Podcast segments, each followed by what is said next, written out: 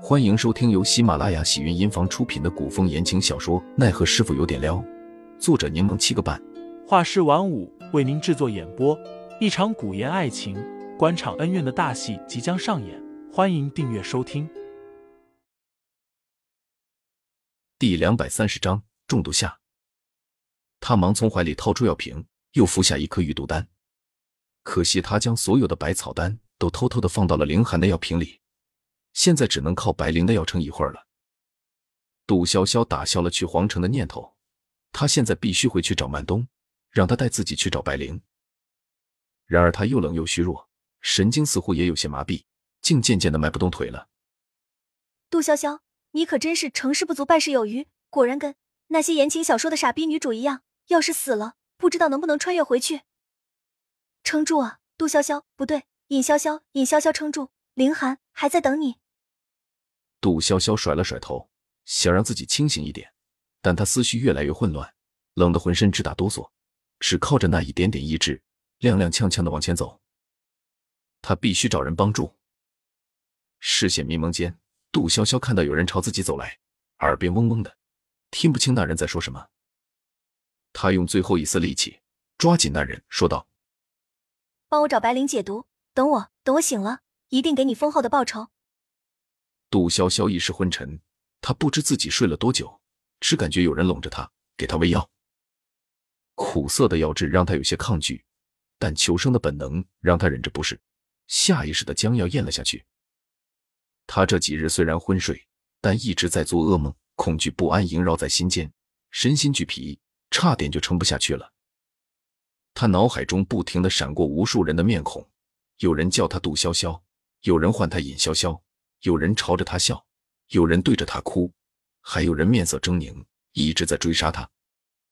杜潇潇猛地睁开眼，大口呼吸，却又觉得心口疼，让他忍不住嘤咛一声。温暖不刺眼的烛火照亮了整间屋子，杜潇潇瞳孔慢慢聚焦，看着完全陌生的房间，撑着身体想要坐起来，却因为身体虚弱，感觉有些吃力。忽然有一双手过来扶住了自己。那人在他身后放了银枕，扶他靠在床头，声音低沉地提醒道：“你身体还未恢复。”话还没说完，杜潇潇听到那人声音就如同见鬼一般，倒吸了口凉气，整个人受惊地往后缩去。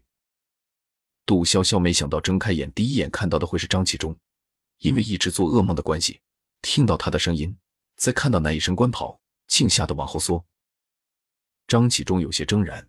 他无声地与杜潇潇对视，杜潇潇缓缓回神，他捂着针扎一般疼痛的心口，装作抱歉地说道：“我我没想到张指挥使会出现在我的屋里，所以吓了一跳。”张启忠很困惑，他刚刚在杜潇潇眼中看到了深深的恐惧以及浓烈的恨意。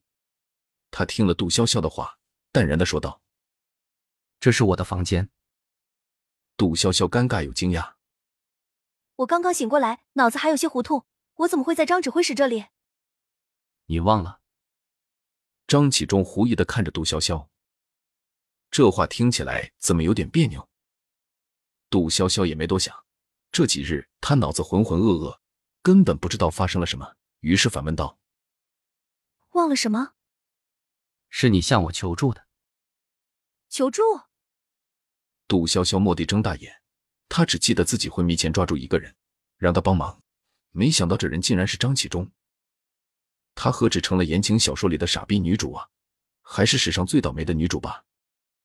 张启忠看杜潇潇那副惊诧的模样，想着对方应该没有撒谎，他是真的不记得发生何事了，于是便起身倒了杯热茶递给他道：“无妨，你昏睡了两日，先好好休息，等将事情想清楚了之后再告诉我吧。”昏睡了两日，杜潇潇心里有种不祥的预感。她再次昏睡了两日，凌寒为何没来找自己？凌寒一向不喜欢张启忠，现在敌我关系又不明，不可能放心的让自己住在张启忠这里。凌寒不会。杜潇潇强制自己冷静下来，她问道：“张指挥使，这两天究竟发生了什么事？”张启忠看着杜潇潇，欲言又止。只是将杯子往他唇边放。你先喝点热水。杜潇潇只好接过，却因喝得太过着急，被呛到了，咳嗽引得全身疼痛。杜潇潇却又不敢大喘气，小心地平复着呼吸。听众老爷们，本集已播讲完毕，欢迎订阅专辑，投喂月票支持我，我们下集再见。